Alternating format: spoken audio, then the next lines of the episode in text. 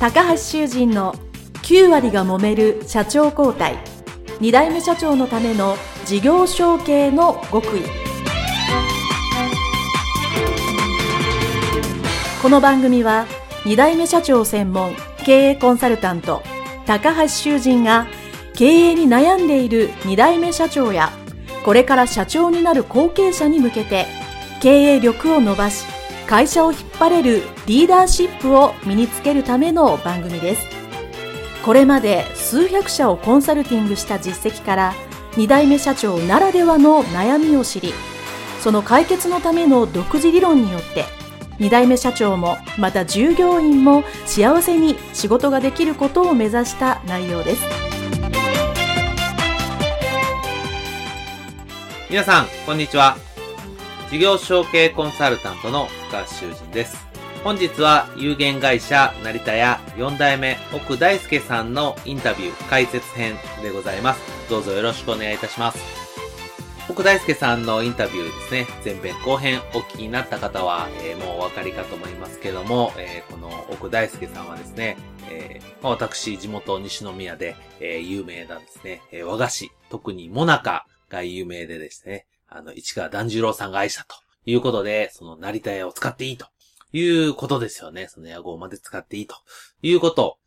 の、えー、まあそういう発端がある。もうほんと老舗の和菓子屋さんでいらっしゃるんですけども、えー、まあもう80年、90年ほど営業されてるんですけども、えー、そうなるとですね、やはり、えー、単に和菓子屋さんでもなかを売っているっていうそういうまあ商売っていうんですかね、えー、だけではなくて、まあそこにあると。そこにお店があるっていうことがですね、まあ地域にとって大きな、えー、一つの存在になっているというところはやはり伝統の良さだなと思いますし。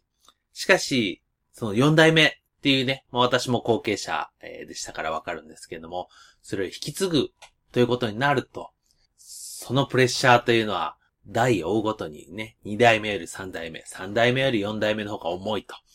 歴史が及ぶ重いだろうな、ということも、えー、想像に固くない部分かと思います。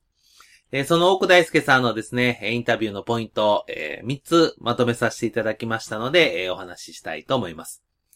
まず1つ目がですね、えー、私が、これは、なかなか聞けないというか、えー、素晴らしいなと思ったところは、えー、和菓子屋の息子というのは一生ついて回ると。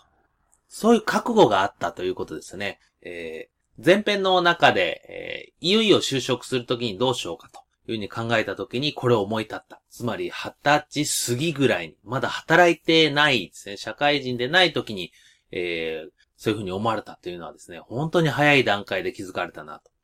えー、やはり、誰々の息子っていうのは、一生ついて回るっていうのは、大人になればね、なるほど。後になればなるほどわかるんですけど、若ければ若いほどそういうのに反発したいというふうに思うので、えいざ自分が働くときにね、そこに気づかれた。っていうのは一つ大きなポイントですし、えー、奥大輔さんの転機になったと思います。えー、これを聞きのね、お聞きの皆さんにとっても、えー、どれぐらいの時期で、えー、まあその、自分のね、会社の、まあもしくは父親の息子であるということは逃れられないし、まあ、ある意味それが自分の特徴だというふうにね、えー、思われたのはいつ頃だったかなっていうのを考えて、えー、いただければなと思います。えー、そして二つ目がですね、え、サラリーマンをして、え、洋菓子屋さんですね、え、自分のなりたいさんより、え、大きな、え、洋菓子の会社に勤められた後、ご自身の、え、会社に戻ってこられたという時に、え、あまり反発をしなかった。まあ、最初少ししたらしいですけども、えー、結局そう言ってもうまくいかないということであれば、えー、これ以上ああだこうだ言うのやめようというふうにですね、えー、されたということがですね、二つ目の大きなポイントであろうかと思います。えー、後継者がですね、えー、サラリーマンをして自分の会社に戻ったら、ほとんどの方はそうだと思うんですけど、こうした方がもっといい。こうした方ができる。うちの会社のためになると思って、良かれと思って、社長もしくは父親に向かってこれの方がいいんじゃない？こうしようよと。こっちの方がいいよというのをですね、言ってしまいます。そういう私もですね、あの、随分言っていたのをですね、今にして思えば反省はするんですけども、えー、そんな言ってる内容自体はですね、あの、非常に正しいことの方が多いと思います。とはいえですね、えー、いくら正しいことを言っても、やっぱこれまでの、えー、流れがあるので急に変えれないであったり、えー、そう、なんていうんですかね。やっぱり、自分の息子、もしくは娘、娘婿であってもですね、自分が経営者だとすると、まあ、ある意味ライバルですから、えー、素直に聞けないという部分もですね、経営者としてあろうかと思います。えー、まあ、これはですね、お互いに、えー、意見が対立して、えー、ずっと平行線になるとですね、まあ、関係性が良くな、なくなってですね、まあ、ついにはですね、大塚家具のようにもう分裂してしまうと。ね、社内で対立が起こると。まあ、これがですね、事業承継で一番ダメなパターンなので、当然、どちらかが折れないといけないんです。そういう意見が対立だったとき。で、どちらが折れるかといえば、まずは後継者が折れると。当然ね、えー、自分の父親であっても社長ですから、社長の言うことを優先するというのがですね、やっぱりこれ社会というか、あの、会社のルールとしては、もしご自身がサラリーマンであったらそうだと思うんですよね。